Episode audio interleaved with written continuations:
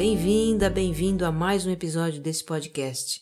Eu sou Regina Gianetti, profissional de desenvolvimento humano especializada em mindfulness, e a minha intenção é compartilhar ideias e ações para uma vida com mais autoconsciência.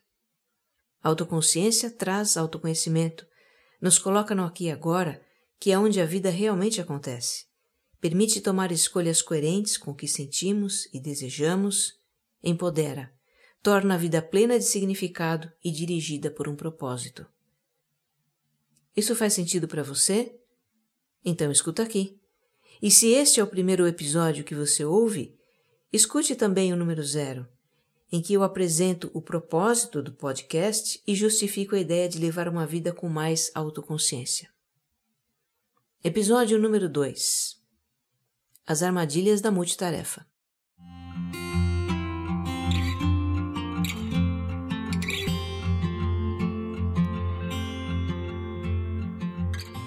Eu estou dedicando esses primeiros episódios do programa para falar de aspectos da nossa vida que conflitam com a ideia de ser mais autoconsciente.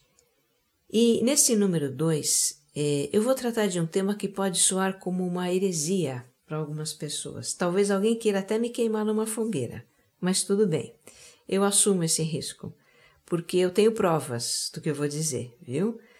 Vamos desconstruir um mito do mundo moderno o mito de que a multitarefa é produtiva, é eficiente e economiza tempo. Para começar, vamos alinhar esse conceito de multitarefa e desfazer qualquer possibilidade de confusão com outro conceito que é o de multifuncionalidade, tá? Fazer multitarefa é fazer duas ou até mais tarefas simultaneamente. E ser multifuncional é a capacidade de fazer várias funções. Então são ideias diferentes, certo? Muito bem.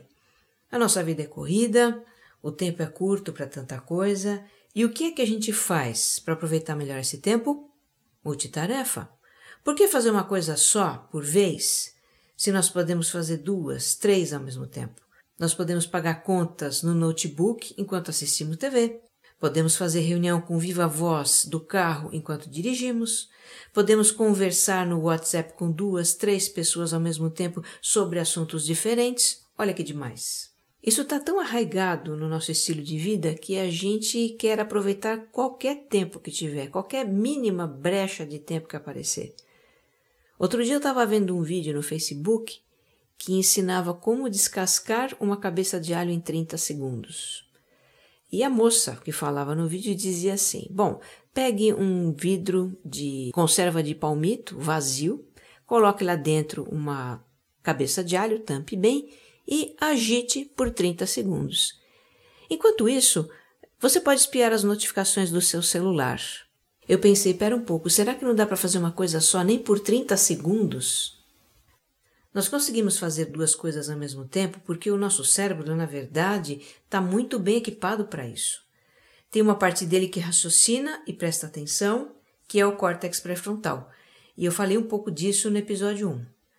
E tem outras partes do cérebro que memorizam e executam atividades que a gente pode fazer mecanicamente, é, sem que seja preciso prestar atenção. Quer dizer, o nosso cérebro tem um piloto automático. E que bom que a gente tem isso, porque facilita muito a vida. É graças ao piloto automático, por exemplo, que a gente memoriza a posição das letras no teclado e não precisa nem olhar para ele enquanto pensamos no que, que a gente quer escrever. É graças a ele que a gente pode dirigir um carro, troca marcha, acelera, breca, dá seta, vira, etc., enquanto presta atenção no caminho que está fazendo, na sinalização da rua, nos outros carros.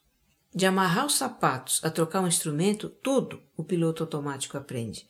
Ele sabe cozinhar, leva a gente para trabalhar, ele até fala. Sabe o caixa do supermercado quando faz aquela pergunta básica: CPF na nota? Não é ele que está falando, tá? É o piloto automático dele. Nós usamos e abusamos do piloto automático porque é muito prático deixar que ele execute atividades diárias enquanto a gente pensa em outras coisas, não é? Mas isso dá problema às vezes, viu? O piloto automático é rápido para funcionar e só faz aquilo que ele já sabe fazer. E aí prega umas peças na gente. Sabe quando você pega o carro para ir para um lugar diferente, mas aí se distrai com os próprios pensamentos ou com outra coisa qualquer? E quando vai ver, o seu piloto automático está fazendo o caminho do trabalho? Pois é. Eu já me vi em situações assim bizarras por causa disso e vou contar uma delas aqui para você.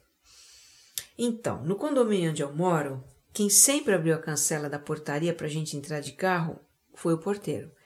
Aí colocaram aquele sistema de leitura de impressão digital para os próprios moradores abrirem a cancela. E eu precisei me acostumar com isso, né? Claro. No começo, o meu piloto automático parava diante da cancela e ficava esperando alguém abrir. Mas aí, né, depois de alguns dias, é, o piloto automático já estava 100% atualizado. Um dia, me aproximando da cancela, eu já fui abrindo a janela do carro, né, porque o piloto automático é super prático e proativo. Parei o carro, coloquei a mão para fora, mas eu não achei o leitor da digital. Detalhe: eu estava no pedágio. Outro detalhe: eu tenho sem parar. A cancela já estava aberta e eu procurando o leitor de digital. Olha o mico. Agora, uma outra situação bem comum. Como no automático a gente faz as coisas sem ter que prestar atenção, depois não lembra do que fez. Não lembra onde deixou o celular, um papel importante, não lembra se pagou uma conta, se trancou a casa antes de sair.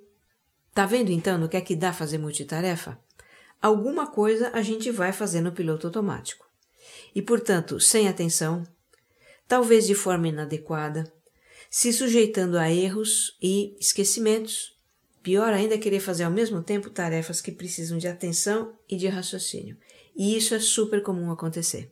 Olha, existe no nosso mundo hiperconectado, tecnológico, acelerado, insano, uma ideia de que fazer multitarefa é produtivo, que é eficiente e permite aproveitar melhor o tempo. E aí você vê gente que fala no telefone e faz alguma coisa no computador ao mesmo tempo. Que supostamente participa de uma reunião enquanto checa notificações no celular. Que responde e-mail ao mesmo tempo que dá papinha para o bebê. Que estuda ouvindo jogo de futebol na televisão. Mas isso é mito. E a neurociência tem estudos que implodem esse mito. Mostram que multitarefa especialmente aquelas com atividades pensantes complexas, têm efeitos contrários ao que a gente acredita. Eu vou citar quatro conclusões que a neurociência tirou a respeito de multitarefa. 1. Um, multitarefa não economiza tempo. Na verdade, desperdiça tempo. O nosso cérebro, gente, não é dual chip. Ele só pode pensar em uma coisa a cada instante. Então, quando a gente tenta fazer duas tarefas complexas simultaneamente, na verdade o que a gente está fazendo é mudando o foco de uma tarefa para outra. E isso é ping-pong de atenção, com todos aqueles efeitos indesejáveis que eu mencionei no episódio 1. Estudos mostram que as pessoas demoram mais para concluir duas atividades simultaneamente do que se fizessem uma por vez. 2. Multitarefa não aumenta, reduz a produtividade no trabalho. Porque além de consumir mais tempo para a conclusão das tarefas, é, ela também induz a erros por falta de atenção. Um neurocientista chamado Earl Miller, daquele famoso Instituto de Tecnologia de Massachusetts, o MIT, diz que a perda de produtividade pode ser de até 40%. 3. Multitarefa provoca agitação mental, que provoca ansiedade. Eu nem vou dizer mais nada a respeito. Observe isso em você mesmo, tá? Depois você me conta. E 4. Multitarefa reduz nossa capacidade de percepção. Ela provoca um efeito chamado de cegueira atencional e a gente pode não ver nem o que está na nossa cara. Fizeram uma experiência divertida na Universidade de Western Washington. É, colocaram um palhaço de circo andando de monociclo num caminho movimentado do campus da universidade. Chama pouca atenção uma figura dessa, né? pois acredita que 75% das pessoas que passaram por ali falando no celular não viram o palhaço? Pois é, enquanto faz multitarefa, você pode olhar e não ver. Agora a pergunta que não quer calar desse episódio. Se a multitarefa prejudica a atenção no que estamos fazendo, no que está acontecendo à nossa volta, será que ela também não prejudicaria a atenção em nós mesmos? Será que também não prejudicaria a nossa autoconsciência? A resposta é sim. A multitarefa é mais um hábito da nossa vida moderna que reforça o alinhamento de nós mesmos. Então, se você quer ser um ser humano autoconsciente, evite a multitarefa. Eu tenho algumas sugestões para te dar. Primeiro, um exercício. Experimente fazer com atenção uma atividade que você faz no piloto automático habitualmente.